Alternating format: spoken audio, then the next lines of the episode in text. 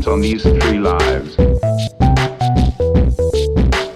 Welcome, listeners, to the 60th chapter of the QAnon Anonymous podcast, the Clinton Body Count episode. As always, we're your hosts, Jake Rockatansky. Julian Field. and Travis View. The Clintons have murdered more than a hundred people. Or so thinks the amphetamine dealer who refuses to leave your party. This week, we're diving into the Clinton body count conspiracy theory, an overgrown BuzzFeed listicle of people Bill and Hillary Clinton donated cement shoes to. Who conceived it? How did it spread? And why? Is there anything to it? First, we'll examine the death of Vince Foster, possibly the highest profile name on the list, and then the menagerie of intellectuals keeping the theory alive. We asked Jake to contribute something to the episode, but he just curled up into a ball and muttered, You made me read what happened. You made me read what happened over and over. So we left him alone after that. In a way, Jake's name should be on the list too. But before we go full Billery, QAnon News. One big story this week uh, QAnon promoter Burned Spy, reportedly close family friends with Australian Prime Minister. So uh, on Twitter, there is this prolific QAnon promoter who uses the handle at Burned Spy 34. And uh, Spy uses a Twitter profile picture of the actor Jeffrey Donovan from the TV series Burn Notice and has over 21,000 followers. The UK publication The Guardian reported that Burn Spy isn't just some random person. Rather, Burn Spy is a longtime family friend with Australian Prime Minister Scott Morrison. And further, Burn Spy's wife actually works for the Australian Prime Minister. So we've gone from a prime minister who ate a raw onion like an apple to a prime minister who's a friends with a guy who's named after uh, putting his hand on the stove when he was told not to by his mom. this is yeah, intelligence all around. Congratulations, Australia. By the way, welcome to the family. Burn Spy told The Guardian that he has never spoken to the Prime Minister about QAnon. I've never spoken to Scott about anything of a political nature. I'm not an advisor. the idea of me talking to him about this, it's just not true. So, uh, Burn Spy has promoted the absurd conspiracy theory that wearing red shoes is somehow a cabal reference to pedophilia. And uh, when questioned about this uh, to to the Guardian, uh, Burn Spy actually doubled down. If you want to do your research into the US context, the red shoes are purported to be a very much a pedophilia shout out. And there's some extremely odd photos of large groups of men in suits wearing red shoes, many of whom are promoting pedophilia. So, You're gonna kill me with this shit. you know, you know he's a QAnon follower because he said, "Do your research" instead of actually uh, offering any evidence of his claims. What about like red Air Jordans? They're a leather shoe. Yeah. they're red. What about like cri- what all- about like Louboutins? Like they all have red bottoms. Like Well, no, those are definitely pedophile shoes. okay, those are all that's elite. Anything Those are that made from that's expensive- elite skin, pedophile. obviously. Okay. Anything that expensive is clearly made from the skin of children. That's what I that's what I thought because uh, I yeah, I course you- saw I saw a used pair uh, once at a vintage shop and it smelled like um What did they it smell smelled like, something you've smelled before? like tripe, you know, kind Oh, of like uh oh, okay. Well, good save there because I thought you were going to say it smelled like children. The Guardian reported that Burns Spy and his son, who is also a QAnon follower, met with the since deceased QAnon promoter Isaac Cappy when Cappy visited Australia. Burns Spy said that his friendship with the Prime Minister is unrelated to his Twitter activities. I'm not going to diminish the relationship. That's not appropriate either. Yeah, we're friends. That's good. People are friends. So the uh, Guardian article itself didn't actually mention Burn Spy's real name for some reason, but it, uh, it didn't take much digging to discover that Burn Spy's actual name is Tim Stewart. That's why they didn't mention it because because half of Australia is called Tim Stewart. So. too generic. Uh, so other researchers actually made the connection between Tim Stewart and Burn Spy last year, but the Guardian managed to get him on record about this. Uh, according to Tim Stewart's LinkedIn profile, he works as a director of town planning, and I don't, I don't know what that does. So he's in local government. It sounds. yeah, yeah, he's yeah. It sounds like he works in local government. okay. Uh-huh. His wife is Lynelle Stewart, and their large adult son is Jesse Stewart, who also promotes QAnon under a handle. Oh Uh, God! this is Are you kidding me? Yeah. What is it with the father son duo? Yeah, it's like his, his profile is like Jesse underscore Anya underscore mate. Jesse Anya mate.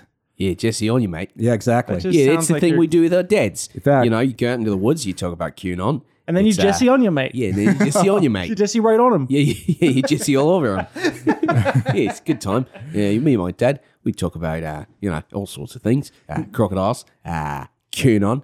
Um, these are things that sons and dads do together and uh, will continue to do together for uh, the unforeseeable future.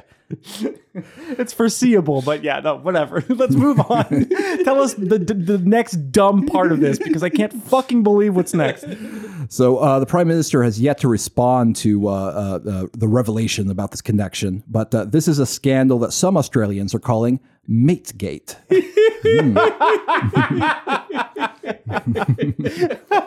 Mate gate. I want to be a part of that. That sounds fun.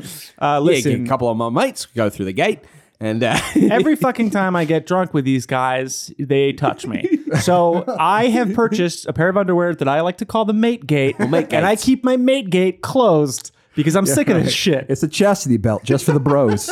mate gate. All right, boys, y'all ready to move on? Oh wait, hold on, hold on one sec. Sorry, What? What the fuck is girlfriend's it now? girlfriend's calling me. Hold on one sec. Oh, It's fuck. just Hello. Yeah, yeah, I'm recording.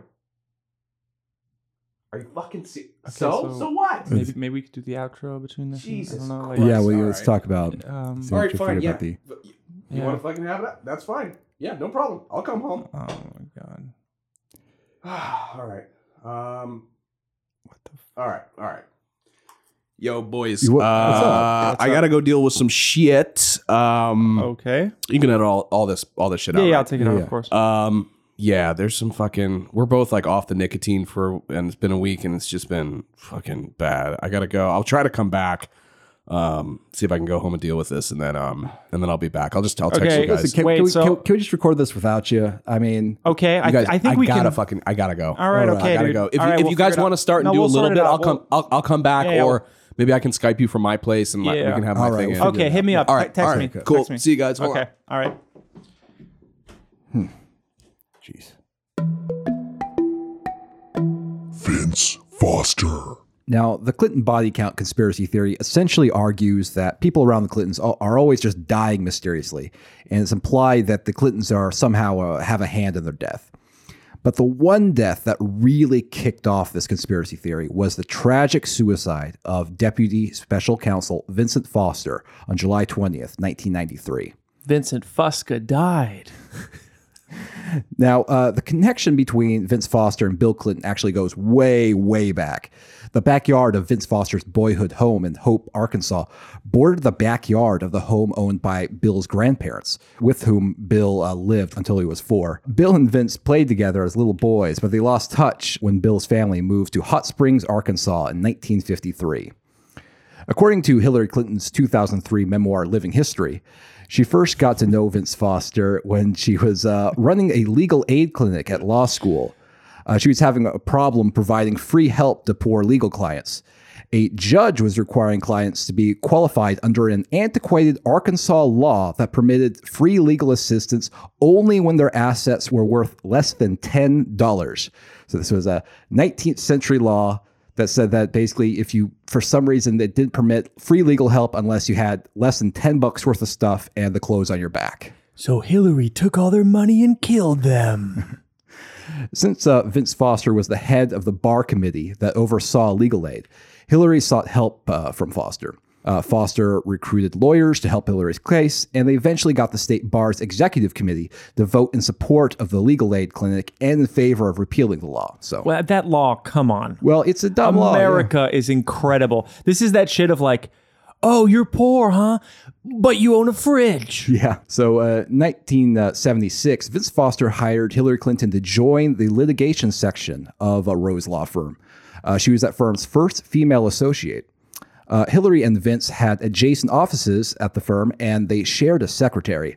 Uh, Foster developed a reputation as one of the best trial litigators in Arkansas.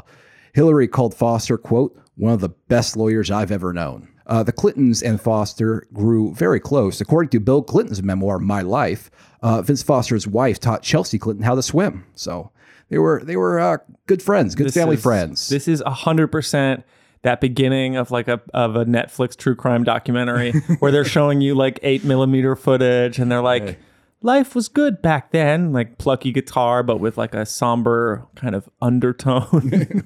Fast forward to 1992. Bill, uh, you know, what, actually, I got I got a um, I got a voice message here from Jake. okay. Um, I'm, I'm sorry. I'm Is sorry. he gonna stop. come? Like, is he at the door? Hold on. I, I don't know. Let- I mean, it's just just a message. Let me, let me uh, play it here. Travis, what's up, man? It's Jake Rockatansky from the show. Um, crazy shit going down, dude. Uh, I didn't really want to bug you, but um, the last time I was in trouble, I called Julian. He kind of made fun of me, and I ended up stuck in Seth Abramson's basement for like three days. So, um, anyways, I'll try to be quick. Uh, my phone is at like 69%, so I got to make sure I save battery. Um, but here's the deal. So I was like minding my business, just sitting on the couch, arguing with my girlfriend, as you guys know, because we're both off the Juul like five days ago, and we're being absolutely horrible to one another uh, as we withdraw from nicotine. Um, but that's beside the point. Um, so we're sitting there, and all of a sudden, I shit you not, dude, kablam! All the fucking windows in my apartment explode, and these guys in full body armor and ski masks jump through the windows with silenced MP5s. Dude, it was fucking amazing. I was loving it until they tackled me and put zip ties around my wrists. Jesus. he sounds he sounds like shit. Uh, the group chat is compromised, dude. Uh, I heard one of the guys saying we'd be in Chappaqua by 800 hours, some shit like that. Uh, they know about the episode, dude. They know what you guys are doing. I guess they got my address by cross-referencing the DMV and seeing who had the most parking tickets in Los Angeles. Me, of course. I knew I should have used some of the fucking podcast money to pay those instead of buying Destiny for the 11th time. Uh, but hey, man, lesson learned. Uh, lesson learned. Okay, we're stopping. Did I mention I was in a van? Okay, well, I'm in a van and it's stopping. I'll try to call you guys as soon as I can. Uh, call the FBI. Wait, no, no, no, no, no. FBI's compromised. Um, shit. Uh, call my mom, I guess, and tell them that I love them. Rockatansky out. Oh, geez. He sounds that, that, he sounds like shit. I mean, terrible. obviously, be him being taken sucks, but I think that whatever he had, like the disease he has, is gonna kill him. Yeah. Wait, Uh, Julie, if do you have don't- Jake's mom's number? No, I don't mean, either. I definitely don't. Uh, man, Uh, officially, I don't have Jake's mom's number. I can't. Okay. Um. So, but yeah. Uh. Listen, I let's. I don't know, man. Wait, is Signal? He's saying Signal is It- it's or he- compromised. He, doesn't actually know the difference between Signal and, and the text messages, the normal ones. Um, Listen. Uh, th- so maybe they aren't. com- uh, maybe those aren't compromised. Maybe the uh, Twitter DMs. We want to Listen. stay out of those. Yeah, we can't can't call the cops. Uh, you know what? Let's let's just finish recording this episode. Yeah. Okay. Let's, let's, I let's mean, keep it, going. like honestly, last time he got out of it somehow. I'm so- sure. I'm sure he's fine. I think last time he stripped nude and, and like a kind of bizarre wet worm just kind of made his way through a fissure in in the mud or something at, at you know Abramson's place. let's just keep going. Yep. Fast forward to 1992. Uh, Bill Clinton wins the presidential election, and Vince Foster joins Clinton's presidential transition team. Uh, this was despite Foster's reluctance to leave his life in Little Rock behind and come to Washington. As we'll see later, he was right to be skeptical of uh, moving from Little Rock to Washington. A later investigation by special counsel Robert B. Fiske Jr. tells what happened next. Vince Foster's first job for President elect Clinton was vetting top appointees, which he hated. Oh, he hated the appointees. He hated well, he hated like making sure that they were ready ready for prime time, basically. That they have these skeletons in their closet, that Yeah. they didn't that they could sail through the nomination process, that Congress wouldn't rip them apart. So uh That's true. You have to basically dig dirt and then bury it again. oh, yeah, you- essentially, you have to yeah well you have to you know you have to make sure that they're that basically the opposition isn't going to come up with going to surprise you with anything so So you do Oppo research, but without any like without any of the like, yes, this is gonna be awesome. I'm gonna use this. It's just like, ah, this guy sucks. Yeah, Get oh- him out. Plus, you find out that every piece of shit Hmm. has awful, awful stuff in that closet, and you're like, damn, that, that must be yeah. If that's your first job upon arriving at at Washington, I'm sure you leave it disillusioned. You're right. You know, one thing that is sort of reading about Vince Foster's life is that we learned that he's really kind of a Boy Scout in that he was like he was this smart, hardworking guy who really believed in integrity and his reputation and doing the right thing. Hmm, sounds like Seth Rich. And then he came to Washington, and Joe Washington just ruined him inside and out. A lot like Travis View in this podcast. Foster complained to his Little Rock physician of depression and anxiety. Things got worse for him in January 1993 when an attorney general nominee, that's Zoe E. Baird, was forced to withdraw her nomination as attorney general because she had failed to pay taxes for a nanny. Uh, Foster blamed himself for the botched attorney general nomination. The uh, night of the withdrawn nomination, Foster was literally sick from a panic attack.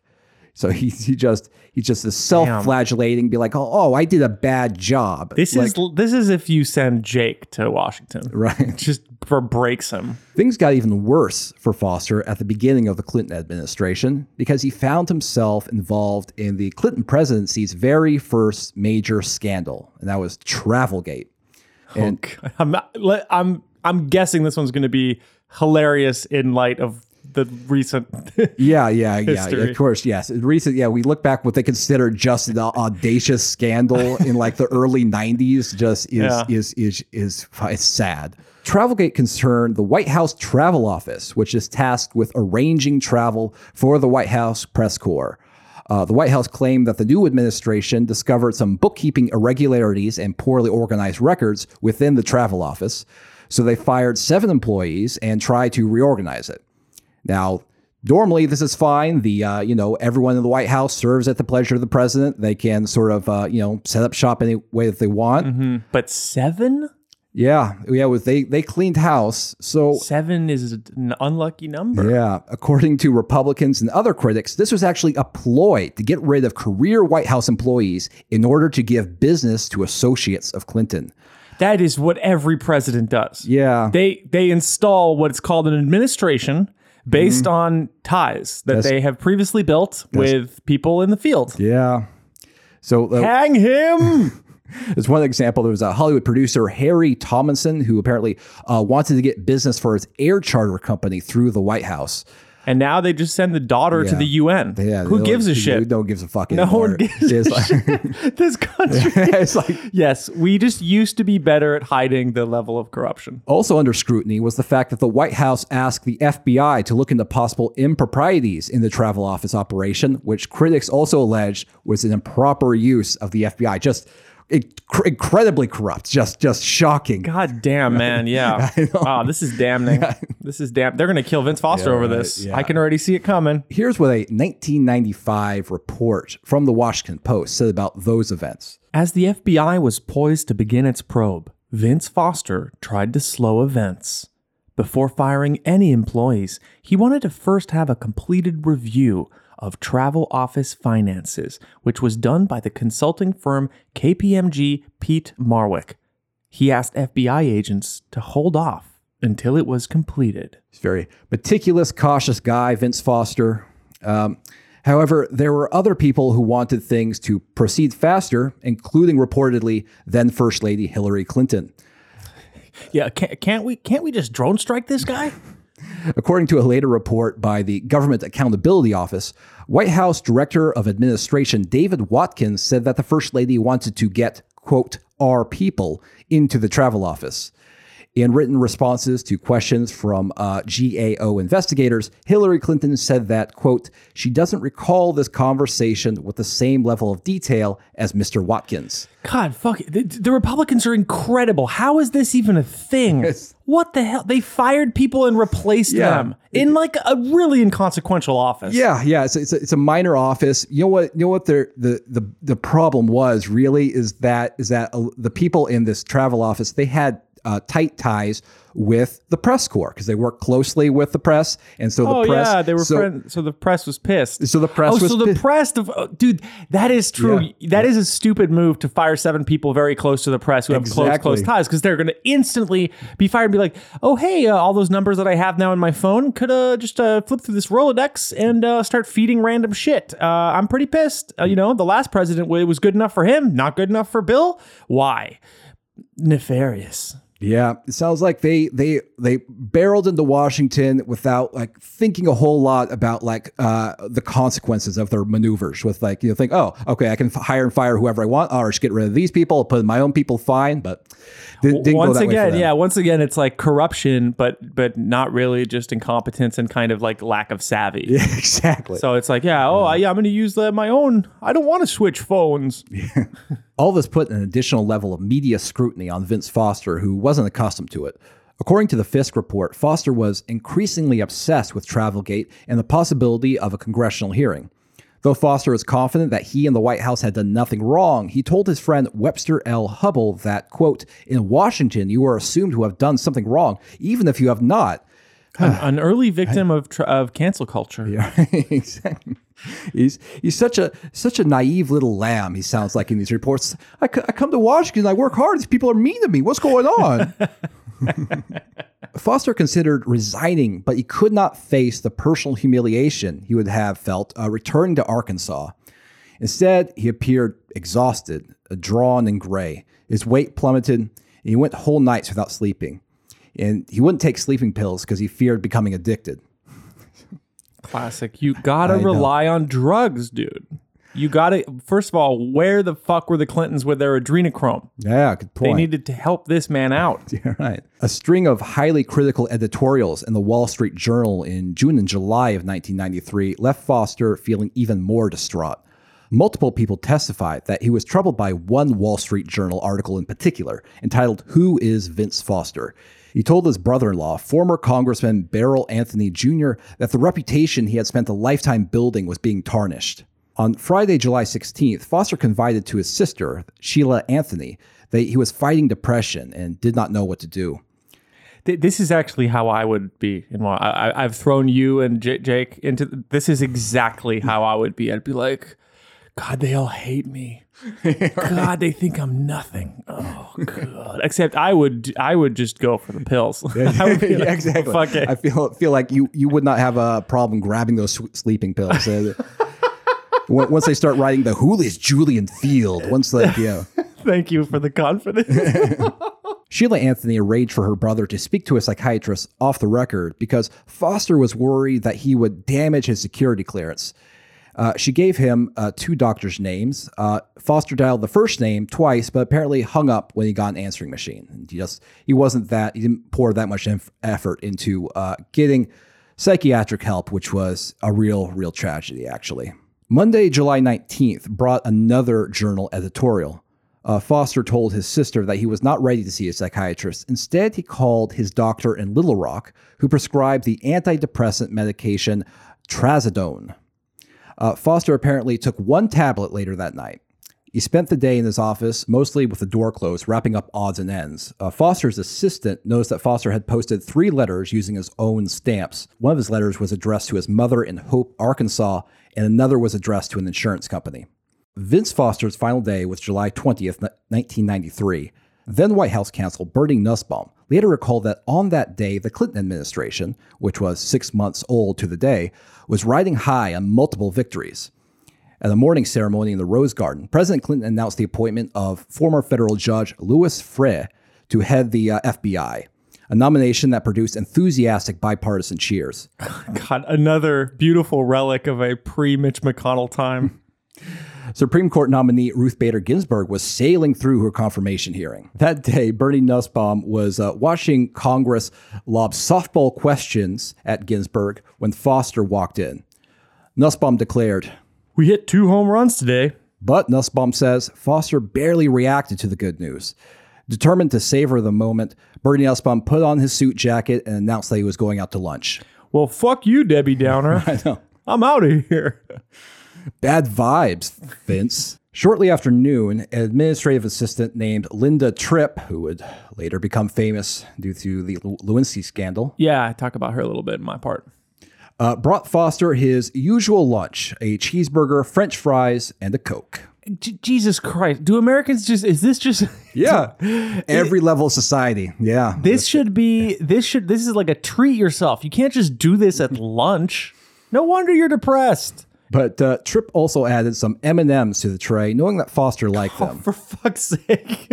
she killed him. She killed him. All right. Linda Tripp killed Vince Tripp, Foster. who was still alive, did not kill Vince Foster, to be clear.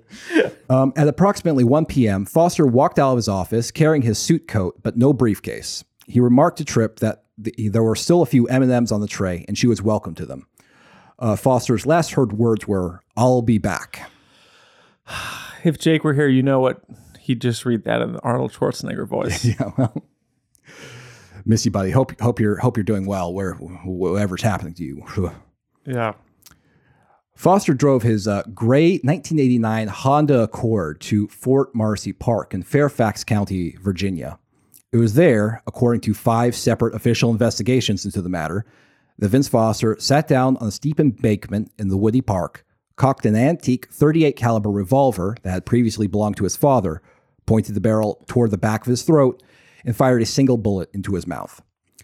Vince Foster's body was discovered by a confidential source that is only named CW in reports. CW reportedly had pulled into the park in order to find a place to urinate. When he uh, came across the body, he notified park police. Now, obviously, if a White House lawyer is found shot dead in a park, that demands an investigation. And Vince Foster's death is one of the most thoroughly investigated deaths in, in, in the world. Maybe I would be surprised if it's like the, like the second most uh, investigated death after like JFK's uh, assassination. So the first investigation was by the United States Park Police with the assistance from the FBI. It concluded that the death was a suicide. Next up was the investigation of independent counsel Robert B. Fiske, which I referenced earlier, which also concluded that was that it was a suicide. There was also two congressional investigations. The first one was led by uh, Congressman William Clinger Jr., who was the uh, ranking Republican on the House Government Reform and Oversight Committee. The second was by the Senate Committee on Banking, Housing, and Urban Affairs, and they both concluded that the death was a suicide. Hmm, mysterious. all what a coincidence! They Oh, all come four. to they all come to the same exact conclusion. Hmm, how convenient! Oh. I love that like not almost none of these are are partisan authorities. Like they're all No. just completely random. No, no, they're all they're all like police or you know like Republicans, Republican congressmen who who are looking into this. They all uh, come to the identical conclusion. So there were still these accusations of foul play, and sometimes these accusations were made in these outrageous ways that defamed Vince Foster. For example, in 1995, yeah, fuck.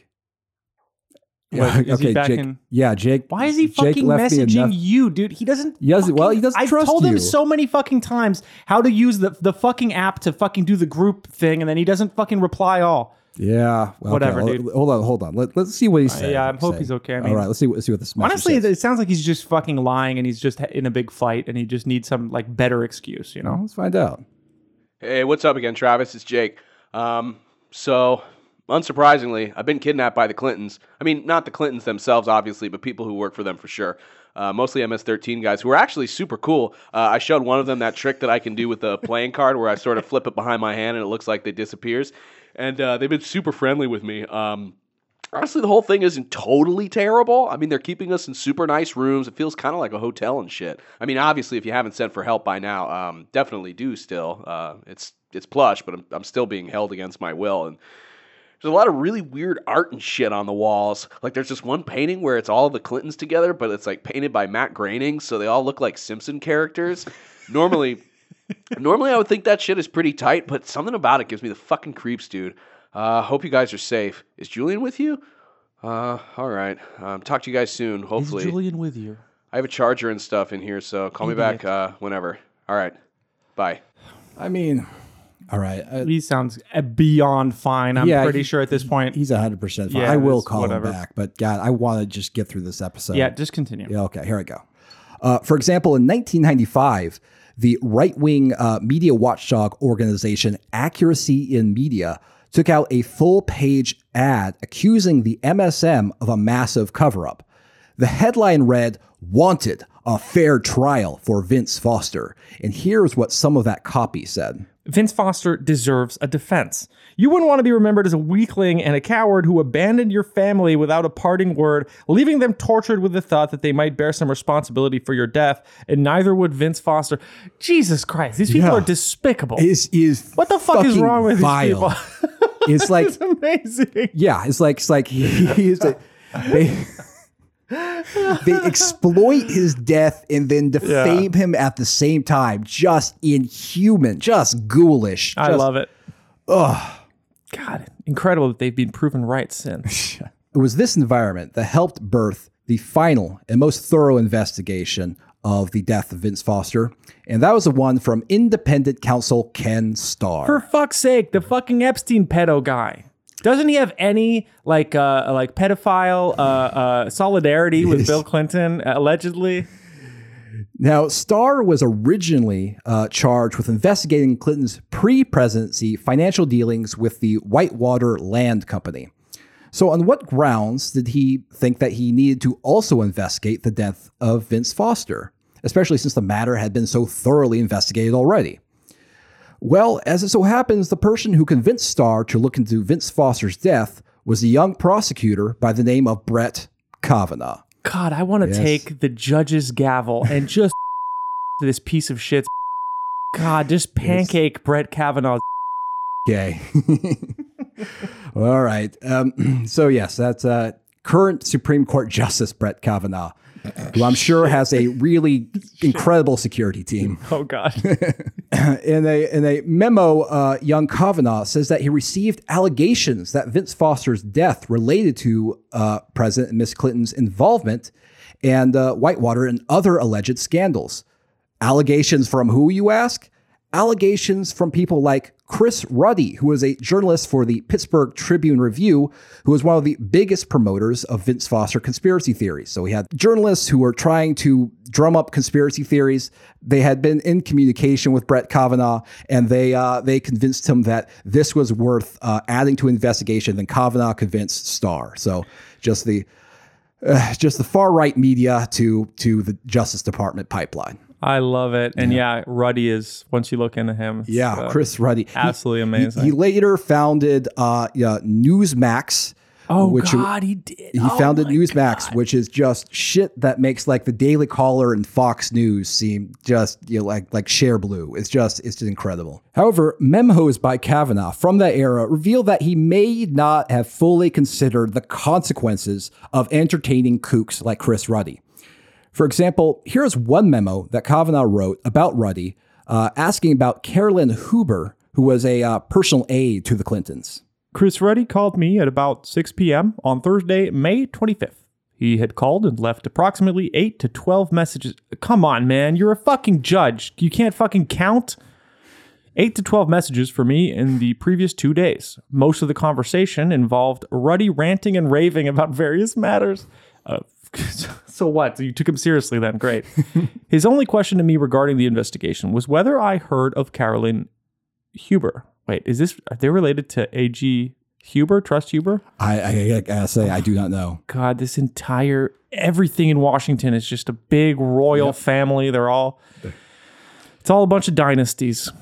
I felt like saying, quote, Of course I have heard of Carolyn Huber, you idiot, but resisted the temptation. Ruddy then made a number of points, which I generally listened to without responding. basically he is getting all this information from these people who just have an agenda. They actually don't care about the truth.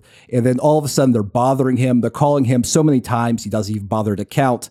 And now there's sort of like a pain, uh, sort of a thorn in his side. But long story short, Vince Foster's death was investigated by Ken Starr. And here's what it basically concluded. When police and rescue personnel arrived at the scene, they found Vince Foster dead with a gun in his right hand. The gun belonged to Vince Foster. Gunshot residue like material was observed on Vince Foster's right hand, and there was no evidence of a struggle in the area where Vince Foster's body was discovered. An examination of Vince Foster's clothing and an autopsy did not indicate any kind of struggle or any injury besides the gunshot. There was no evidence that Foster was intoxicated or drugged. Well, that should put this to bed. Dr. Henry Lee, one of the world's foremost forensic scientists, concluded that there that uh, there was gunshot residue in a sample of the soil from the place where Vince Foster's body was found. In addition, the blood spat- splatters on Mr. Foster's face had not been altered or smudged, contrary to what would have been likely uh, if the body had been moved. This leads to the conclusion that the shot was fired by Vince Foster where he was found in Fort Marcy Park. The evidence with respect to Vince Foster's state of mind also points to suicide. Dr. Alan Berman, a psychologist who is the executive director of the American Association of Suicidology, Get the fuck out. no, it's real, I love it. said of Foster that the quote, last 96 hours show clear signs of crisis and uncharacteristic vulnerability. And there is little doubt that Foster was clinically depressed. So basically, powerful people who would love nothing more than to destroy the Clintons investigated Vince Foster's death for years. They focused millions of dollars and recruited the biggest experts in the world as part of this effort. And all of those investigations all universally concluded that Vince Foster's death was a tragic suicide. Too bad Jake uh, is not here because he's going to do another episode about how there's a lot of credence to some of these claims. That's that's basically how it works. Is that is that what happens? Like, mm, there's some there's some questions. You know, sometimes I'll say like they'll they'll I read the conspiracy theorists be like, oh, the uh, inventory report says that there were 16 Polaroids at the scene, but the records only show 14. What was in the other two Polaroids? Vince Foster was murdered. Like, like this is like it's always like they always find these weird like little Yeah. little little things, little discrepancies, and then from that they draw wild conclusions. And then they don't look at, like I said, the totality of the evidence. They don't look at the meat of the matter, and they try to find these weird little anomalies or something like that to conclude that this was basically like the biggest cover up in Washington history. Why did Vince Foster upload those photos to VSCO instead of Instagram? Big question mark. You, you certainly chose the one that you knew would be provable. But what about the 99 million other deaths? so, so yeah, this, yeah, this whole thing, everything, everything from Vince Foster to like even like the, the Clinton body count thing, it all re- Yeah. rests on like one big gish gallop. Yeah, I did. I did like because I did want to give it a good run, even though I think it's boring to try to investigate the entire fucking awful list. Every single one were very, very easily uh, that I that I looked into at least were very easily found to be uh, Yeah, it's, it's fraudulent. Yeah, it's just like exactly. It's just like uh, the the Q proofs. They take like they take like they show you like one thing, and you you explain to them like why that's nonsense. Like, well, they just throw it away, throw it in the trash can, and they show you, okay, what about this other problem, this Yeah. other thing, and they can just throw them at you like endlessly. And Well, because- as you see, the list starts with like 24 names. It, it now has over 100. And it mutated. You know what it is? Yeah. It's exactly, again, like the satanic panic pamphlets that you st- they start to get photocopied and passed around, and you can't ever. No, of course There's not. going to be a portion of the population that will never, ever go back to not thinking that that that there's something fishy there, and that's uh that's what Jacob Wohl specializes in doing, making sure that that 15% stays kind of confused. yeah, nice and frothy. Yeah, exactly. Clinton body count. The original list contained 24 names. Put together in 1994 by a woman named Linda Thompson, the Clinton body count tally was included in a letter by former California Representative William E. Dannemeyer to congressional leaders, urging them to hold hearings on the matter. Let's deal with Linda first. She was not a fan of the Clintons. A year before the list, she had produced a videotape entitled Waco, The Big Lie, about the horribly botched government siege of the gun toting Branch Davidian cult run by David Koresh. So, if you remember, the siege ended in a giant fire and a bunch of deaths. Linda's documentary made mention of specific deaths of four agents from the Alcohol and Firearms Task Force, but made them way more cool and epic. She claimed, for example, that three of the four ATF agents killed in the assault on the compound had previously been bodyguards for Bill Clinton, and that the Clintons, in cahoots with the New World Order, had orchestrated the shootout to get rid of the three men, which is just very complex way to get rid of three guys. Linda made another videotape that year entitled America Under Siege. I gotta say, she's kind of boss. Here is the opening. This is a beautiful and wonderful country, or maybe I should say it was, before it was taken over by murderers, liars, and thieves. Yes, we do have a crime problem, and our biggest crime problems are the people running this government. Strong language? Yes, and I'm prepared to back it up with proof. Right now, though, I want to take a little time to explain who I am, why I made this tape, and why you need to see it. My name is Linda Thompson. I'm chairman of the American Justice Federation. So the American Justice Federation was run out of a uh, a strip mall uh, between like a dentist and a pizza parlor, I believe, in Indiana. Um, so following this little intro, she kind of goes over a long list of credentials. Uh, she's uh, a veteran uh, and many many other things. Uh, but she also rehashes the Waco stuff and then serves this up at the end of the intro. This isn't the justice for all that we grew up hearing about. What happened? What has gone so very wrong? How do we put it right? As I began searching for the answers to those questions, it became clear to me that these pockets of brutality and corruption are merely symptoms of a larger, far more pervasive evil that is now literally controlling this country. This is the New World Order plan, and the scenes you've just seen and the scenes you're about to see are all about the New World Order. And they are why I am doing what I'm doing now and why I won't stop and why you must listen and why you must know what really is going on in this country. Find out who these people are, what their plan is, and how they got so much power over us. Find out what's going to happen so you can help stop the New World Order. It's the same fuck. It's, it's the yeah. same playbook over Yeah. and over again. she's Like, she's Alex Jones. she, she oh, she's also like uh, the plan to save the world video. You know, it was like it was like it's the same premise. Is like there there are people who are criminals and they like they uh, run the country and they have a secret nefarious plan to uh, destroy America and join the new world order.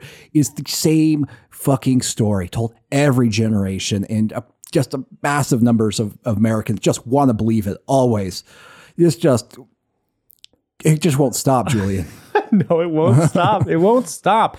Like this podcast that will not stop.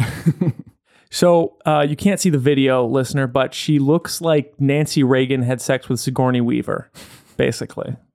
She's kind of a handsome woman, and I like Yeah. her energy. Like Yeah. she has, She's focused. You know, she's a lot like Alex Jones. Like she's good at what she's doing. I always feel like she's able she's able to uh, keep a little bit more control than Alex Jones, so you take her a little bit more seriously. Yeah. But yeah, yeah, she does have this this this where she seems like a genuinely outraged citizen. So uh, yeah, yeah, she's she's good. her belief system was wider ranging. She claimed in her videotapes that the New World Order, or NWO, were deploying black helicopters and FEMA concentration camps to prepare America for martial law, at which point the United Nations would come in and take over.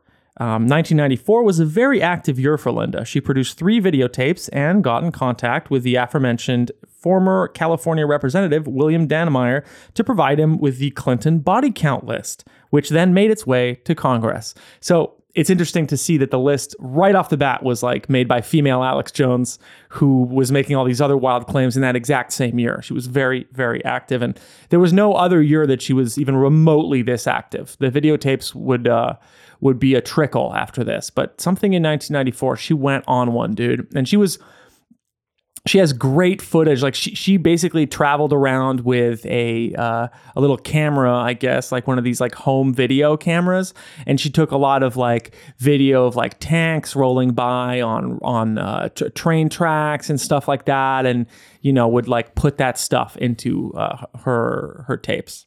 Okay, um, so on to William Dannemeyer. So he was a very, very special guy. He, he was a conservative who fought against illegal immigration, phone sex lines, and flag desecration. Yeah, Yeah, yeah, all the good, oh yeah, all the good fights. he battled the theory of evolution. He tried to knock down the separation of church and state, and he pushed for deregulation of natural gas. He voted against the Americans for Disability Act and was a staunch anti LGBTQ advocate. In fact, in 1989, he entered a long screed into congressional record that described graphic homosexual acts. Uh, content warning for, for those, I guess.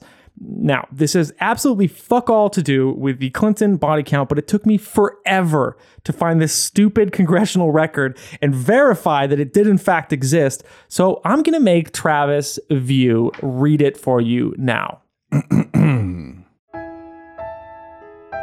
what homosexuals do. Militant homosexuals do not want you to know of the behavior that defines their existence. They do not want you to know that the average homosexual has homosexual sex two to three times per week. That's It's like that's like a yeah, that's like uh that's like late marriage. my God, you're telling on yourself, dude. Oh my God, The- these homosexuals are fucking twice a week. They're savages. What the?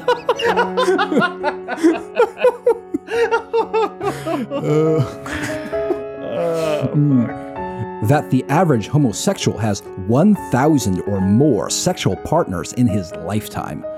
That the average homosexual has only what that math doesn't add up. They're fucking two to three times a week. They have a thousand partners in their lifetime. Yeah. That what? So so assume assume that's the here. That's the assume you're fucking three different guys a week.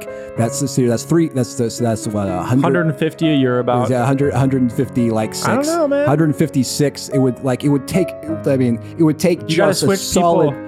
You got to switch people three times a week too. Yeah, God, yeah. That's very. You'd have to I don't know. It it. still seems like a seven years. You could That's do it. You, could do it. You'd have to be persistent, but yeah, I suppose it's doable. Yeah, it's just a lot. It's a lot of. It's a lot of sex, Travis. That the average homosexual has only one sexual encounter per partner and never sees the partner again after the encounter. That the average homosexual has experienced receptive anal penetration or the insertion of one man's penis in another man's rectum. and that the average homosexual's favorite activities include receiving oral sodomy, that is, putting one man's penis in another man's mouth. I love calling that oral sodomy. You, hey, don't you love uh, fucking your homie's uh, mouth ass? performing anal penetration, and participating in mutual oral sodomy. They're 69ing. nice. Other activities peculiar to homosexuality include rimming, or one man using his tongue to lick the rectum of another man. Golden showers, having one man or men urinate on another man or men. Fisting or handballing, which has Which is throwing a ball into the net of another man's ass. which has one man insert his hand and or part of his arm into another man's rectum and using what are euphemistically termed toys such as one man inserting dildos certain vegetables or light bulbs up another man's rectum How many uh, homosexuals does it take to screw in a light bulb into another man's ass? God Uh, yeah. when, this was like what the mid 90s No, this was 1989. 1989 Yeah. God. So he like everybody in Congress was like, "What are you doing, man? Why are you? Why do we have to have this?" And so there were like articles written about like, do we now have to censor the records of Congress because they're like essentially just lurid descriptions of men licking other men and just people rimming each other. it's just a bunch of like Right. boring law stuff, and then it's like, and by the way, one man definitely rimmed another man's ass at least once in history. right congress uh, after dark it gets a little Yeah. blue after 9 p.m God, I had to scrub through hours of Congress. It was worth it. Your, Yeah. your, your your efforts are appreciated. well, I fucking it sucked because I realized that he actually didn't. I thought he had read it himself, which I thought was going to be so funny, and I realized no, he get he like he like I guess made um, a move to get it entered into the into the, the the record of Congress, but he didn't actually read this himself. Because I think if you read this, you become homosexual. Because it sounds fucking cool. They're fucking a lot. They're they're putting light bulbs, they're vegetables and shit. It's amazing. Dildos, all kinds of stuff. These people are having a lot of fun. yeah. These animals are fucking twice a week. Oh. So uh, I, I do love the idea that people who fuck twice a week are just like, let's do some fisting. Like, let's, yeah, we don't fuck that often, but when we do, we got vegetables, light bulbs. What's your, what's your you know what's your go to your, your Friday night dick appointment? You're gonna make it make it worth by Yeah, doing well- something a little crazy with a. You That's know, why you only do it twice a week because it takes so much preparation. you gotta get so much material and stuff. So Dannemeyer also had some thoughts about the Jewish people, of course. He accused Congress of subterfuge in their passing of a resolution officializing a holiday known as Education Day USA, which sounds innocent. But Dannemeyer was convinced that the resolution was actually an attempt at making the seven laws of Noah U.S. law. On his website, he explained what that meant. the main goal of the Zionist Jews and their New World Order is exactly the same as it was when Jesus was on Earth: to exterminate Christ and his followers. So totally normal guy was fed the uh, body count list by totally normal girl. just a, just one of those love stories that you hear about. Um, so in 1994, the same year as he gave us the Clinton body count by fucking bringing it to Congress, uh, Dannemeyer actually ditched Congress and ran for Senate. He lost and never held office again. oh man, you hate to see a guy like this leave. Go fuck yourself, William. His brain got bigger over time.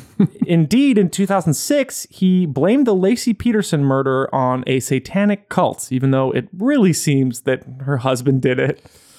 Well, well, but at least by this point, he had no real political power. Was he had like a media platform or something? Yeah, he just kept fucking talking. Ah, Jesus It's, Christ. it's like fucking Flynn and all these guys. Yeah. They're never going to fucking stop. You're right. This is a good preview of what Trump's going to be like when he's out of office. Dannemeyer died in July of 2019. He was fucking ancient already in goddamn 89. They never die. They never die. These people have the real adrenochrome, Yeah, by the way. got if you're going to put together a fucking theory, how the fuck do these fucking awful conservatives live so long? How? How is Rush Limbaugh still fucking alive? I'm not even saying he's old, but God, he's done a lot of bad things to himself. Um, speaking of death, Linda Thompson died in 2009 of a prescription drug overdose. Her nonprofit continues to churn out material. In 2017, they published the third chapter in the America Under Siege the- series. Like I said, like the, 94 to now, and there are only three chapters in. Like 94 was a big, big year. This is an epic. This third uh, chapter was entitled Antifa, of course. Uh, it chronicles how Marxists have infiltrated every level of American power. Now, although Linda's death could easily be considered highly suspicious, it does actually just seem legit. Uh, Linda had a botched gastric bypass 12 years prior to her death. That was at a period of time where gastric bypasses were still kind of a young and quite dangerous operation to have. This led to complications, multiple operations, and a malfunctioning stomach, which caused her severe pain and actually caused her to slowly starve, basically. Um, after she passed, her younger sister corroborated that Linda died of an overdose of pain medication and that there was, you know, no foul play involved. Okay, back to the Clinton body count. In 1994, which is decidedly the year of the Clinton, Patrick Matrisciana released The Clinton Chronicles, an investigation into the alleged criminal activities of Bill Clinton. So I'd like to point out that 1994 uh, was just a year after Clinton took office. So people were kind of gearing up to undermine him during his presidency and stick him with a variety of different scandals. Anyways, so the Clinton uh, Chronicles, the subtitle was An Investigation into the Alleged Criminal Activities of Bill Clinton. The movie alleged, among other things, that Bill Clinton had affairs with and harassed multiple women. Uh, uncontroversial. That's not say. that controversial. Yeah. Used Arkansas State Police to help him have sex with women and intimidate accusers. I mean, maybe. Maybe. Misused public funds, laundered money, and profited from drug smuggling. Drug smuggling. Yeah, it was. It's like there was a, a scandal involving the Arkansas airport, Oh. and yeah, they tried to they tried to connect them to it. Murdered multiple people and or covered up murders in relation to the aforementioned crimes. So a lot of the times, what they do is, yeah, they take like stuff that he definitely did, which is you know be a fucking creep, sex right. pervert, and probable alleged rapist and potentially alleged pedophile as well, Mm-hmm. and then just go. Yeah, and that's why he killed like a hundred fucking people. Yeah, the thing is, they they always overshoot. Like the conspiracy theorists, they always like whenever they get someone who was like who's like you could you could nail Clinton for being having poor character, just being a real piece of And, shit. and they did. They nailed him for a blowjob. well, yeah, That's the thing is like all this stuff was kind of unnecessary when you see what he actually got impeached for. yeah, yeah. So, but but they always go with like, and also he's like a fucking Al Capone, you know, just Yeah. fucking offing people left and right. Much murder.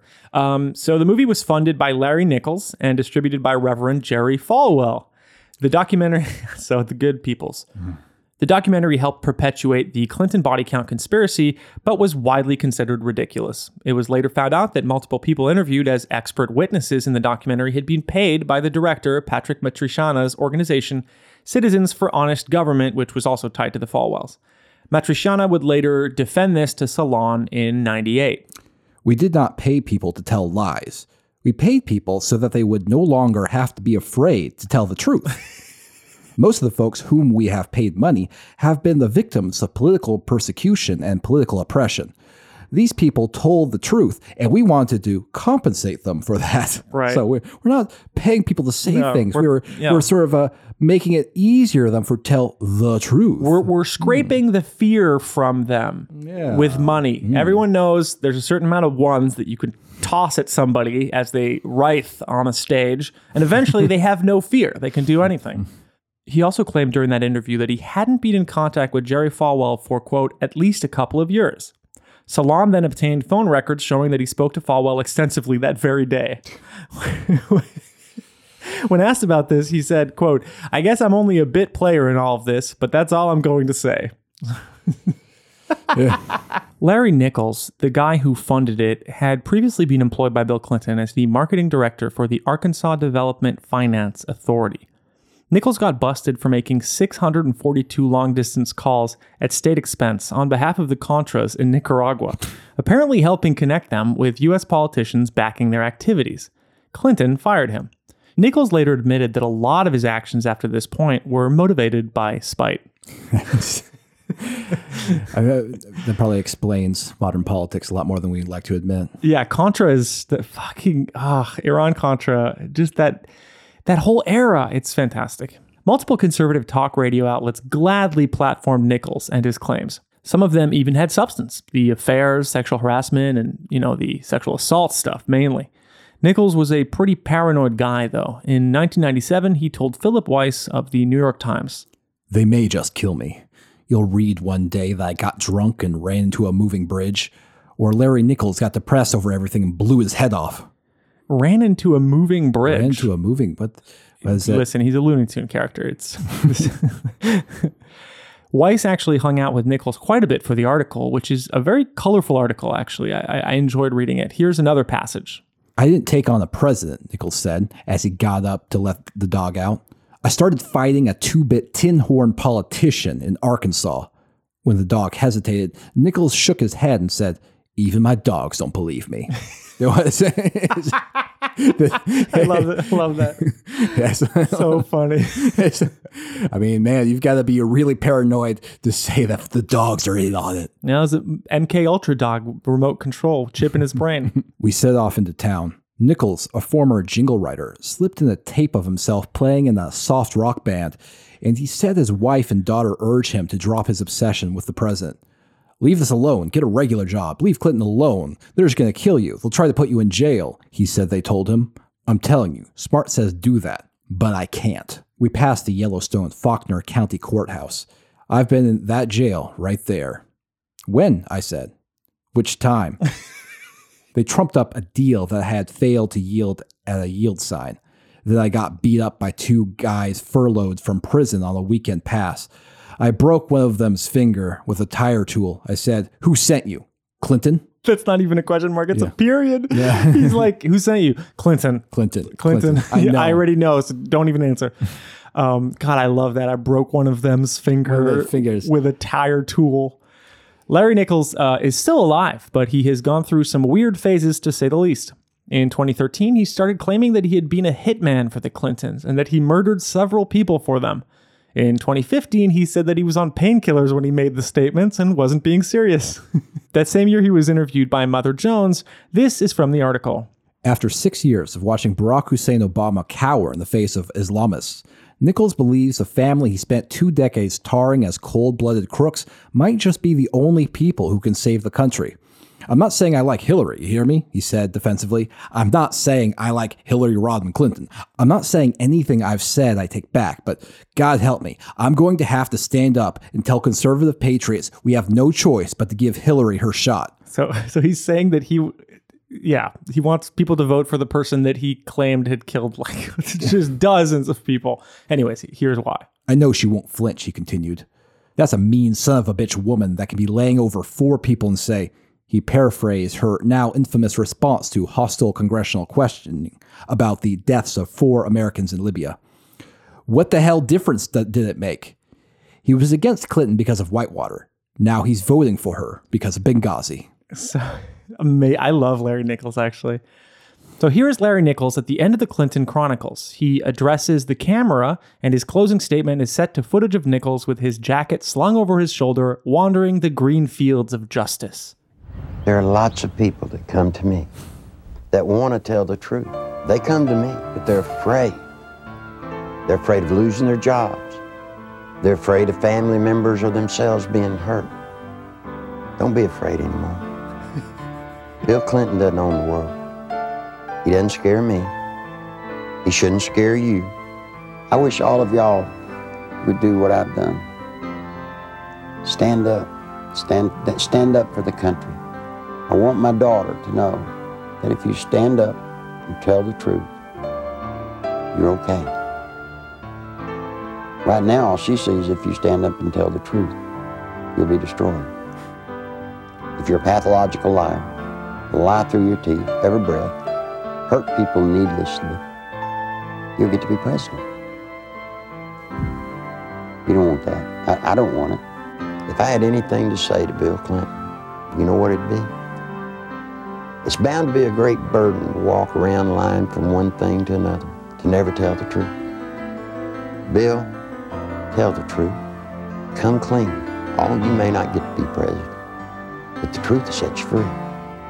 It'll set all of us free, and it'll save the nation.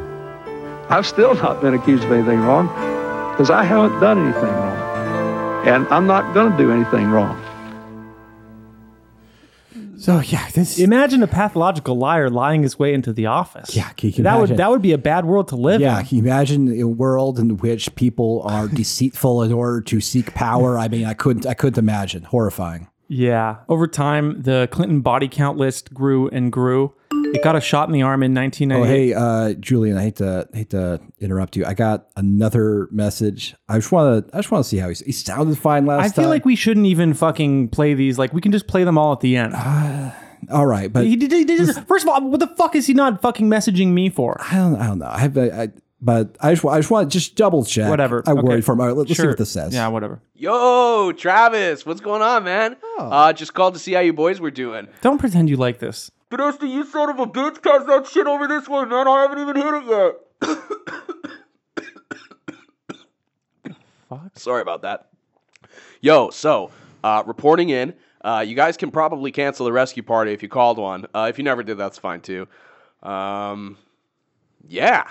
Uh, turns out the Clintons are actually super fucking cool, you guys. Uh, dude, Chelsea's husband is a huge Weezer fan. I guess they know Rivers Cuomo through their dog walker or some shit. Uh, they told me they would totally pass along some of my stuff, which is super rad. Um, what else? Uh, food's fucking incredible. He, why Uh, is he calling? It's not even an emergency. we get up every day and there's like plates of like the tastiest, most tender meats, exotic cheeses. I mean, it's absolutely bananas. Uh, Podesta is actually fucking hilarious. The other night, everyone was super fucked up. Bill passed out early, and Podesta put his hand in a bowl of Diet Coke and he shit himself. oh man, you guys should have been there. I was fucking dying laughing. um. Oh yeah. Uh, one more thing.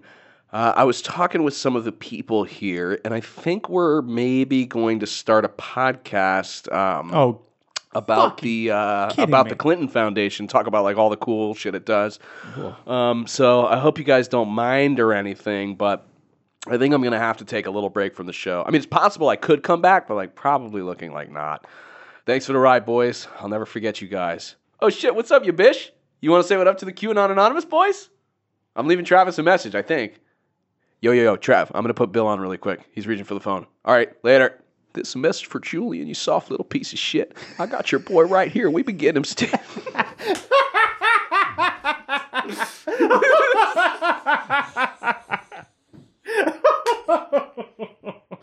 this is a message for Julian, you soft little piece of shit.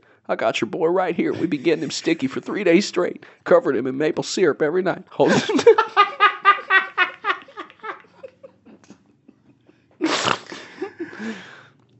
I got your boy right here, we've been getting him sticky for three days straight, covering him in maple syrup every night, hosing him down. this is gonna be tough. I don't know if I'm gonna be able to get through this. Okay. Damn, it's incredible that we are having the same moment. Uh, he's on the phone right now, but he's also having a meltdown as if he were reading a story. It's incredible. Let me try this once more. Hey, this is a message for Julian, you soft little piece of shit. I got your boy. I got your boy right here. We've been getting him sticky for three days straight, covering him in maple syrup every night, hosing him down, and getting him sticky again. He's forgotten all about you boys and your small potatoes podcast. What do you think was going to happen? We come guns blazing in your little studio force you to hand over the files at gunpoint? Too much business. Much easier to steal your most valuable asset, cover him in maple syrup, and feed him cocaine and marijuana for three days straight. Hell, I might even let him pet the cat. Hell, I might even let him pet the cat. So where's that leave you? Well, son, just about shit out of luck. All you got left is facts and opinions. And I don't have to tell you that ain't good enough. People want to roll in the shit with the pigs, not chew hay with the farmer. Without Rockatansky, you ain't got diddly. Just a couple farmers chewing on an old piece of hay. Guess I'll be seeing you. By the way, your whole studio's ready to explode in about five seconds. Hope you called your mother today. Just kidding. I didn't rig the studio. Enjoy the rest of your pathetic lives. Toodaloo. Well, you know, I think what's amazing is that, um, you know, in the last 20 minutes, uh, Jake has uh, tasted meats in multiple mornings uh, and had uh, banquets and stuff like that. So that's that's just temporally interesting. But but uh, apart from that, uh, he sounds like he's doing fine. Bill is a fucking asshole. I know. Well, he, he really is the sort of the party animal that he seems like he is. Um, wow. what does he mean by pet the cat? yeah. Well, Do you know? Is this an you know what? American Well, thing? geez. Well, screw him then. You know, let's let's let's let's let's. We could up. have a podcast without fucking Jake. He thinks he's important to this. Fucking give me a fucking break, dude. All right. Like uh, you know, he's he's basically acting as if uh, almost half of my DMs are just people saying there should be more Jake, or that like people keep leaving reviews about how my laugh is the main obstacle to enjoying the podcast.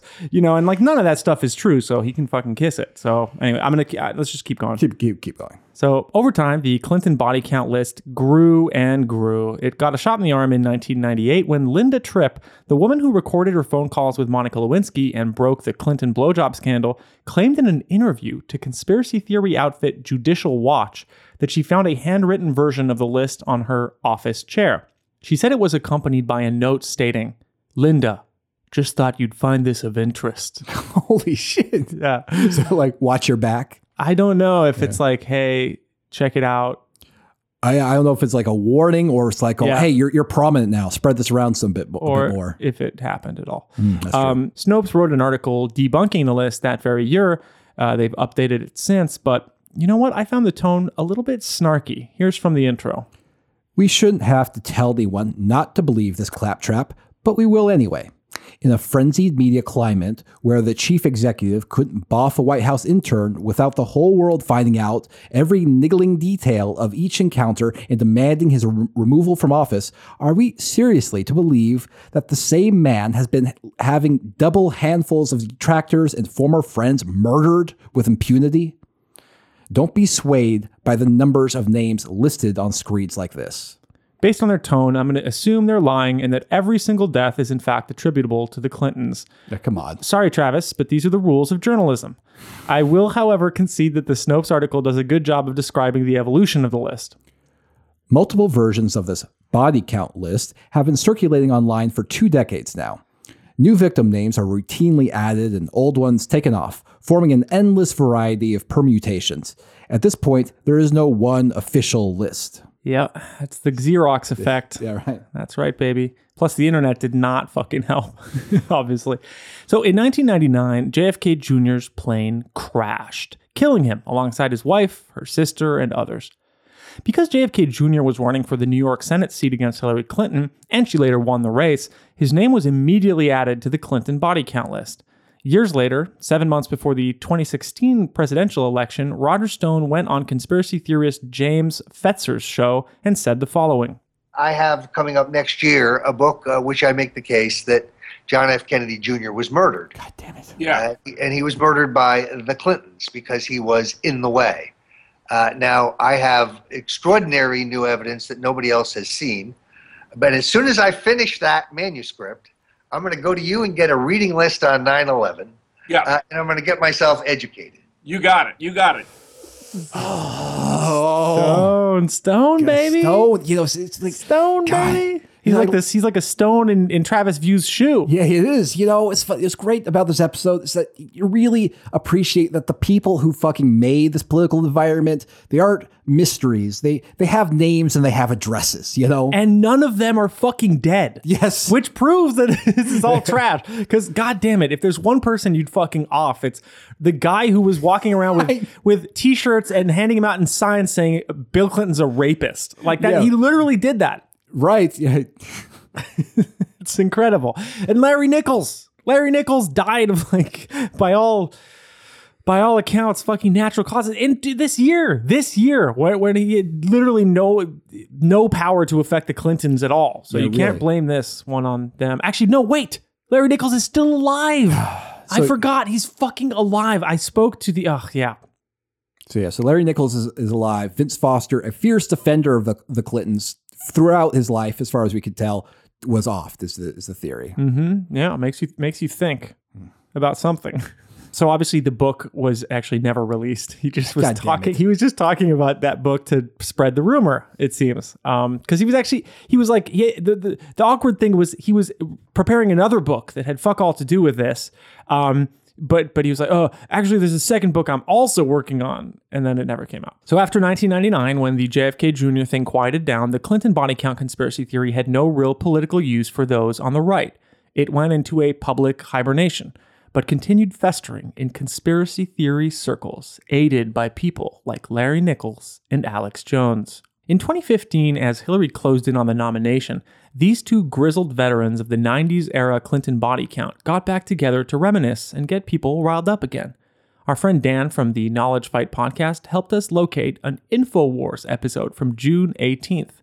In it, Nichols sounds like he's warning Americans that a certain killer clown is returning to haunt the sleepy town of Derry, Maine.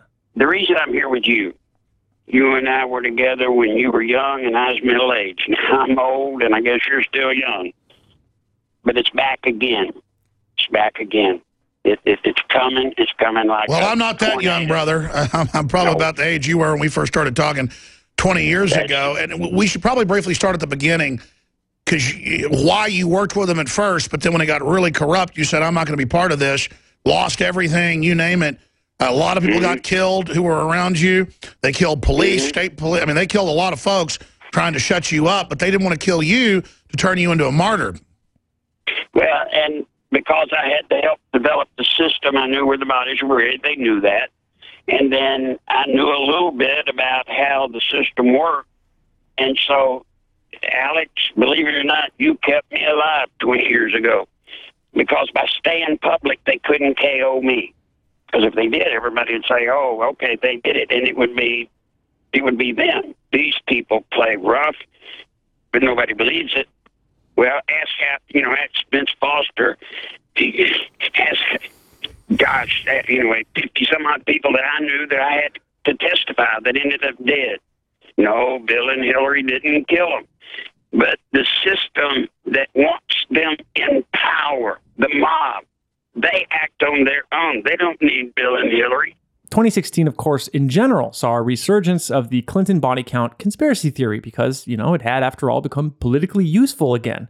A YouTube channel, which exists to this day, was created in January of 2016 to serve up the entire Clinton Chronicles documentary, the same one that Larry Nichols had created, you know, back in the day for Bill. But they were just like, fuck it, just throw it back up. Same VHS quality. It's total garbage. But you know what? They fuck people love it. They still fucking love it. Do your own digging and you find the fucking thing that they're serving you up again. Um, so here are the top three comments on that video. Jazz for Ashell says, I find myself clicking on this, then realize I don't need any more evidence about the Clintons.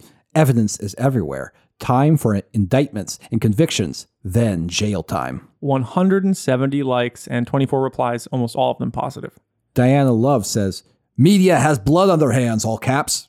107 likes and 10 replies, very positive. Gula Gula Guy, also all caps, says, Hang them all. Media first. 76 likes. So things have not No. and will never change. Man, they're waiting for the day of the rope forever. They're very patient. They want them all to hang, and the media first, the freaking Lügen press. Lügen Press. So the murder of DNC staffer Seth Rich that same year was also used, to the horror of his grieving family, to reawaken the Clinton body count conspiracy theory. Friends of the show Alex Jones, Newt Gingrich, and Sean Hannity helped spread the claim that Seth Rich was murdered for collaborating with WikiLeaks to expose Hillary Clinton's various crimes. The theory was picked up by Pizzagators and later by QAnon. One running theory is that Clinton asked DNC chair Debbie Wasserman Schultz to hire MS 13 gang members to kill Seth Rich in Washington, D.C.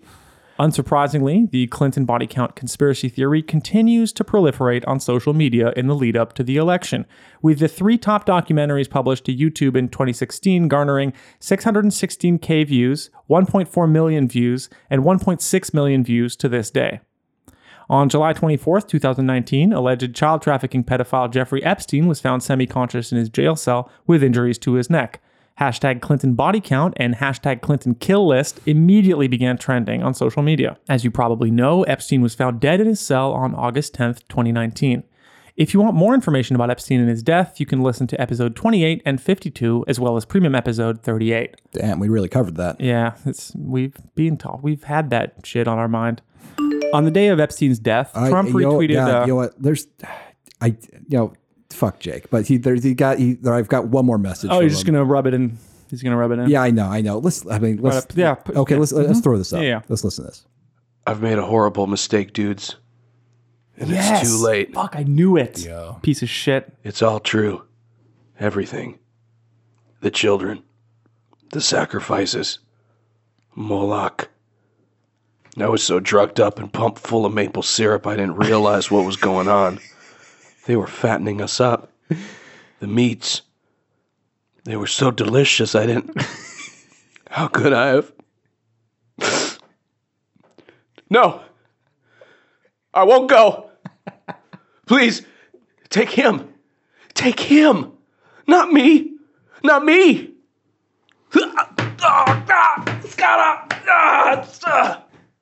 Julian. Can you hear me, Julian?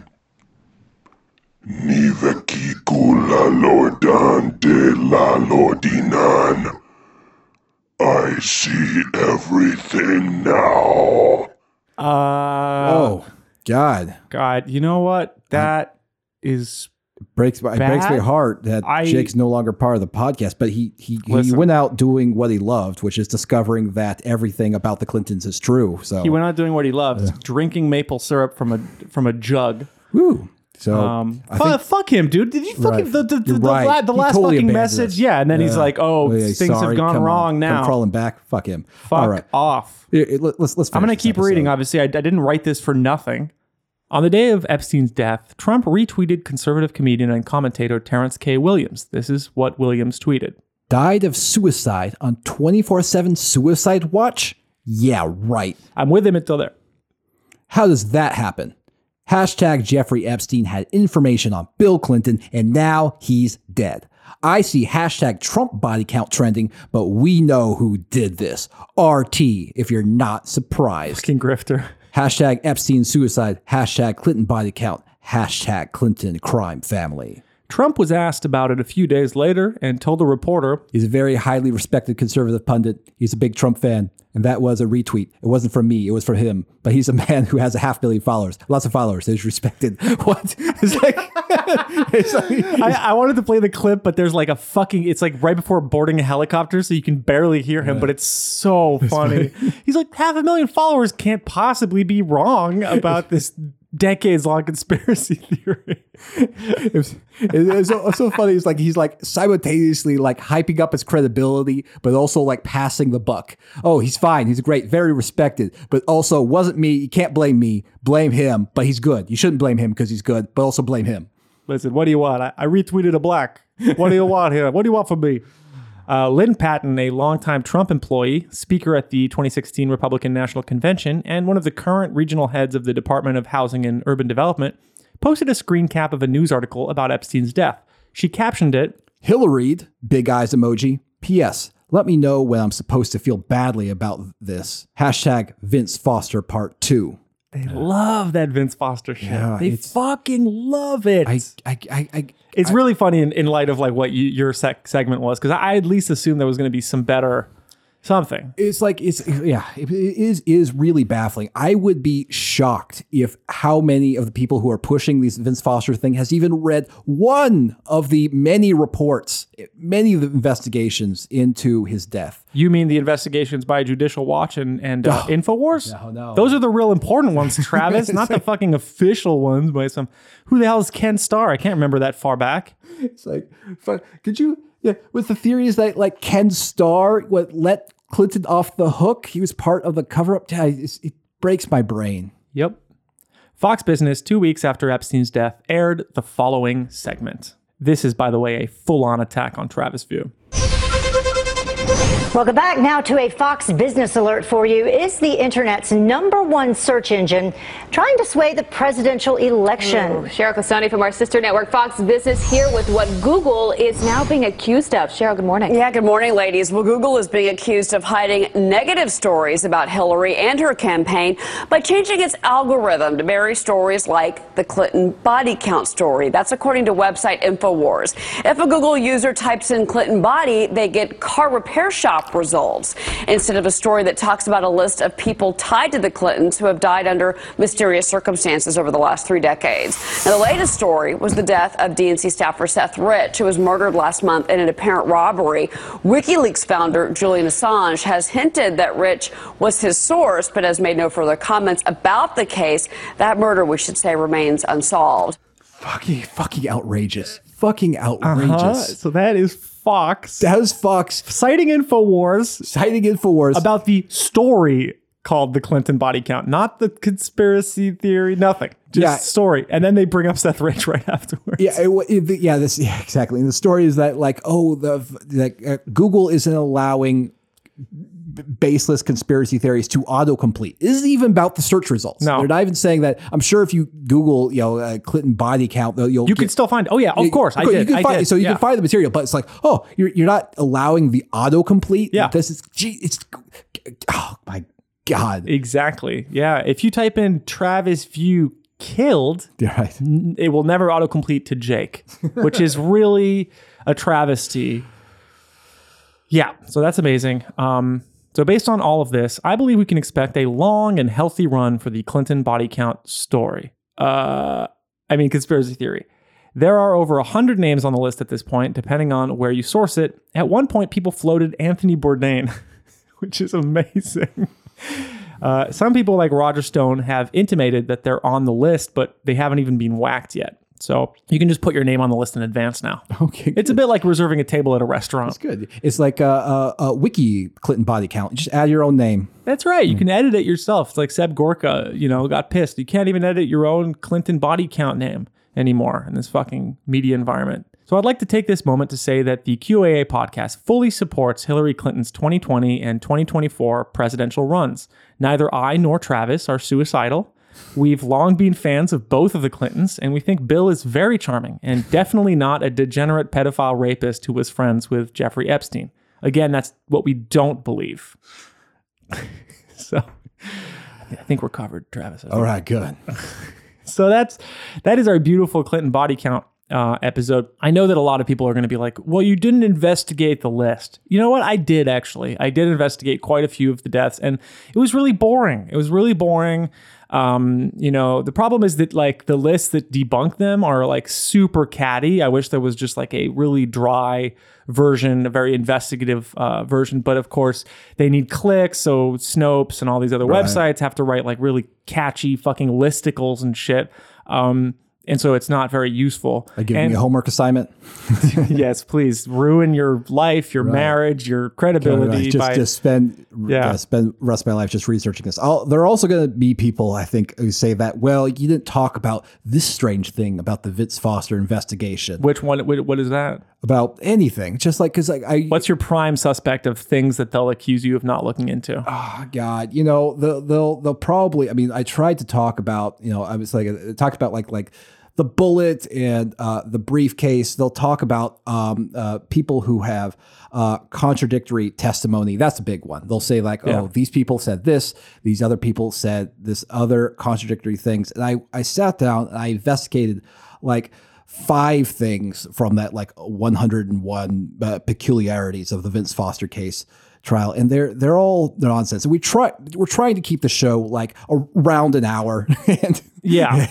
and i just i just like i i went i wanted to show you like the briefcase thing. That it's like that's an example of like how they work. And it's like again you can't you, if you want to attack sort of the the main theory as a suicide you have to bring up a coherent theory of murder. Who was who, who was the suspect? Was their motive? Did they have the opportunity to do with it? Yeah, like, for example, a cop being paid money to warn Epstein that if he didn't kill himself, that uh, you know there would be consequences, and then two cameras going out, and then people falling asleep, and then falsifying records. Okay, yeah. So and then like that, like Yeah, that. That's what you would need to, to really say. Well, yes, well- that there's that there's a body count, not a Clinton body count, but a Clinton. fucking entire Right. pedophile motherfucking upper class body count. So yeah, so it, like in the Epstein case, there is like there is there is already a known cover up in the records Yes. and stuff. So there's there is so sort of shady information and the investigations into the matter. They have not there's not been a single complete investigation into that matter. Yeah. I, I look forward to those investigations. I think that's warranted. Like I think that I, I think that the investigations to the death of Vince Foster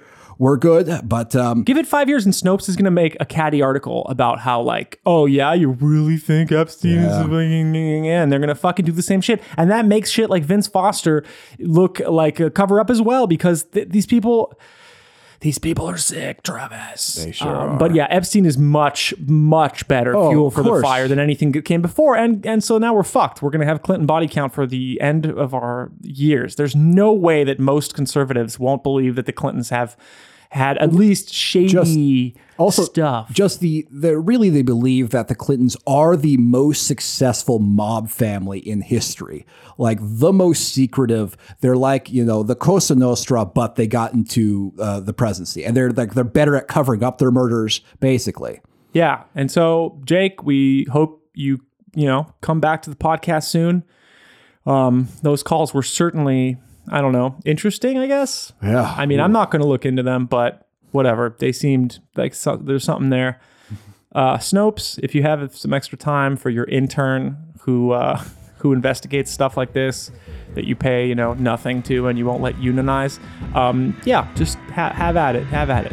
You've been listening to the QAnon Anonymous podcast. If you like the show, you can support us and get a second weekly episode for just five bucks a month. This will also get you access to our archive of premium episodes. We don't run any advertising, and we want to keep it that way. So head to patreon.com slash QAnonymous and subscribe. That's But- QAnon Anonymous, and we're threatening you with potential ads if you don't do this. So, we will and we'll pause every five minutes to tell you about the best new dick pills if you don't if you don't give us five bucks a month. No, but actually, thanks for listening. they should they should have like Vince Foster Eminem dick pills to, to commemorate the anniversary of his uh, you know murder at the hands of the Clintons. Right. alleged, alleged. So yeah, go go to there and subscribe. Patreon.com slash QAnon Anonymous. And if you want to leave us a positive review on uh, iTunes, that would be pretty sweet too. Yeah, that's cool. You Yeah, can also get merch and stuff at merch.qanonanonymous.com. There's a bunch of different designs. Well, I think I'll check out that website. Oh, will you? Well, good. Although, if you're using the Patreon money to buy, this is kind of a circle. This is I've cracked the system. It's gonna be You're- endless money. You're wasting our money on our own merch. All right, so it's the top of the month, and you know what that means? We are going to actually be thanking all of the people who have made the profound mistake of supporting us at a higher level. So, first up are 10 buck uh, subscribers, tiers, supporters, things. I don't fucking Beauties. Just all this stuff is Good people. the, Great people. fantastic people. The best. Absolutely. Alan O, always screaming internally. AW. Brent from the None Dare Call It Ordinary podcast. Brigham. Bully Whiff. Cameron M. Chimera Boy. Chris S. Cody M. Corgi M. Dave F. David C. Dylan W. E. Mark S. Forrest, aka Dave Rube of None Dare Call It Ordinary. Jack R. James and Molly M. James O. Jamie. John S. Joseph G. Uh, I'm pretty sure that's Goebbels. Uh, Josh R. Josiah D. Katie K. Lettuce Jones. Liz M. Matthew B. McAfee's Hammock. Meredith A. Mike. Old Man Granddad. Owen H. Owen the second H. Q loves cake farts. QT. Rev is cooler than Sabir. Still hammering at her. It's unkind. Ruben H. Ryan B. Sandra L. Spencer D. Stephen D. Stephen A. C. T. Diddy. That one with the boobs. The Cult of Monitor. Thug Special Olympian. Timothy M. Toon Army MIA. Trenton C. And Your Good Friend. All right, and next up we have the $20 uh, people. That you guys are, I can't believe it. Thank you so much. Uh, you know, You know how important you are, but let me reiterate it. And um, Jake agrees as well, even though he's looking. I agree. Okay, he's looking at photos of probably his cute small animals or something. Yeah, so? Alan G, Allie, Avon S, Brant F, Caitlin J, Chinchi, Chris M, Derek T, Inkboy SP, Joel HD, Joel TH, Josh S, Commander Clean, Lizzie, Luke B, Michelle, None Dare Call It Ordinary, Poker and Politics, and Seb Gorkasm. We can't thank you enough, and uh, I've paid Jake to say the following. I love each and every one of you to the point where my normal nightmares have now been replaced uh, with just uh, your names scrolling endlessly. Star Wars style? Star, yeah, Star Wars style, endlessly uh, through my brain, uh, drifting me off to sweet slumber. Um, Jake, by the way, we, we've heard a lot uh, from you that you know you're worried that we're going to do the same thing as Mueller she wrote because uh, Jake is being paid so little. I want to say on record that Jake only he was being paid four percent at the beginning. Now things have completely changed. He's at six and a half percent, and you know, and that's the official record. That's well, yeah, well, and we worked out the thing yeah. where no, I Jake, I'm going to send you the email about the change. It's uh, it's in the checks in the mail. but I'm still gonna get like the slop, right? The what? The bucket. The slop. Yeah, no, no, for sure, for sure. Yes, you're gonna have a hot bucket of of water uh, with Tootsie Rolls dissolving inside it. Absolutely, as promised. So don't worry about that. Okay, Um, And you know, Travis is.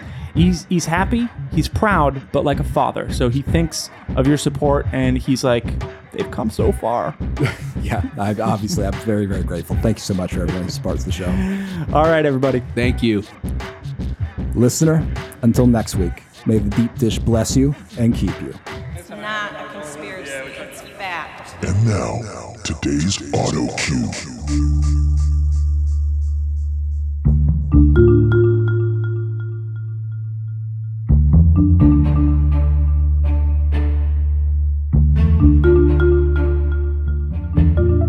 I'm Richie Rojas, and this is the New Balance 666 Clinton autographed sneaker. I bought this sneaker on eBay. The seller wanted like $300. I, I talked her down to 200 bucks. It was autographed by Hillary and Bill Clinton back in 92 at a Susan G. Komen fundraiser, and this was just a few months before Bill Clinton was elected president, so uh, pretty cool and unique. New Balance used to name their shoes by numbers, and it was like the higher the number was kind of like the next level of support or stability or technology. I think it's weird that New Balance named a model 666. I don't know, I think it's pretty funny and pretty awesome, but there's certain numbers you just avoid, you know, 69, 13 maybe, I don't know. you know, her and Bill signed it. They gave the mark of the devil the mark of their approval, I guess.